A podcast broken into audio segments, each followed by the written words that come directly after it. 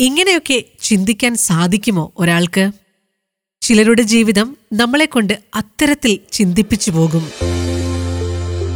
Radio Suno ninety one point seven F M the story teller പോഡ്കാസ്റ്റിന്റെ ആദ്യ എപ്പിസോഡിൽ ഞാൻ നിസ എല്ലാവർക്കും സ്വാഗതം. ആദ്യ പോഡ്കാസ്റ്റിൽ ആരെക്കുറിച്ച് എന്തിനെക്കുറിച്ച് സംസാരിക്കണമെന്ന് ഒരുപാട് ചിന്തിച്ചു. അങ്ങനെ എഴുതി എഴുതി ആദ്യം എഴുതിയത് വെട്ടിത്തിരുത്തി അവസാനം എത്തി നിന്നത് ദക്ഷിണാഫ്രിക്കയിലെ മെയ് മസ്കിന്റെയും എറോൾ മസ്കിന്റെയും വീട്ടിലായിരുന്നു. അവരുടെ മൂത്ത മകനെ നമ്മൾ എല്ലാവരും അറിയും. എലോൺ ഡ്രീഫ് മസ്ക്.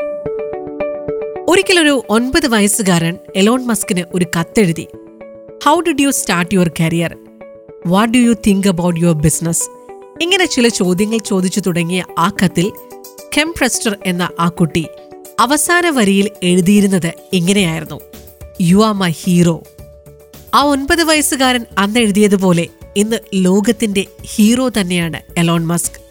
ചെറുപ്പത്തിൽ വായനയായിരുന്നു മസ്കിന് ഏറ്റവും ഇഷ്ടപ്പെട്ട കാര്യം.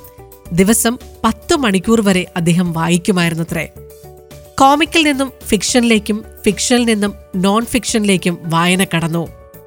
ഈ വായനയുടെയൊക്കെ അതിർത്തികൾ ഭേദിച്ച ചിന്തയുടെ ഫലമായി പന്ത്രണ്ടാമത്തെ വയസ്സിൽ അദ്ദേഹം ബ്ലാസ്റ്റർ എന്ന കമ്പ്യൂട്ടർ ഗെയിം വികസിപ്പിച്ചു. ഒരു സ്പേസ് തീംഡ് ഓൺലൈൻ ഗെയിം ആയിരുന്നു അത്. വർഷം ആയിരത്തി തൊള്ളായിരത്തി എൺപത്തിനാല് ബി ടി എ മാഗസിൻ അഞ്ഞൂറ് ഡോളർ കൊടുത്താണ് അത് മസ്കിൽ നിന്നും മേടിച്ചത്.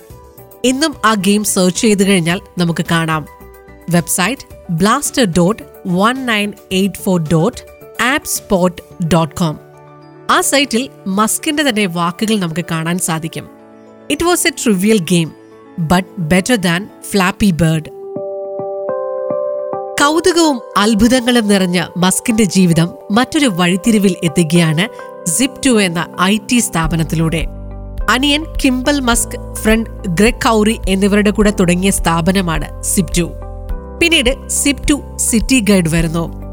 തൊണ്ണൂറ്റി എട്ടിൽ സിപ് ടുവിനെ തേടി ഒരു മികച്ച അവസരം വരികയാണ്.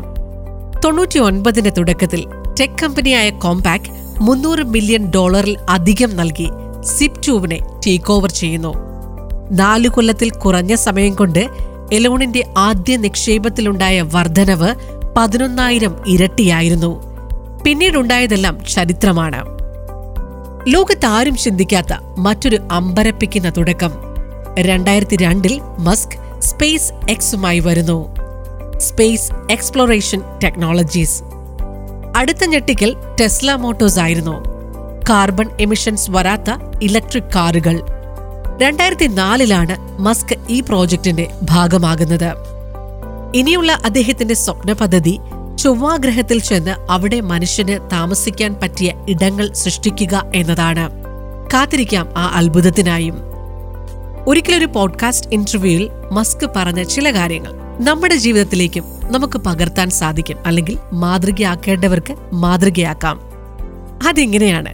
ഒരിക്കലും നേതാവാകാൻ ശ്രമിക്കാതിരിക്കുക. പുസ്തകങ്ങൾ വായിക്കുക. സമൂഹത്തിനായി എന്തെങ്കിലും നൽകുക. പൊതുജനങ്ങളോട് സംസാരിക്കുക. ഉപകാരപ്രദമായവ ചെയ്യുക.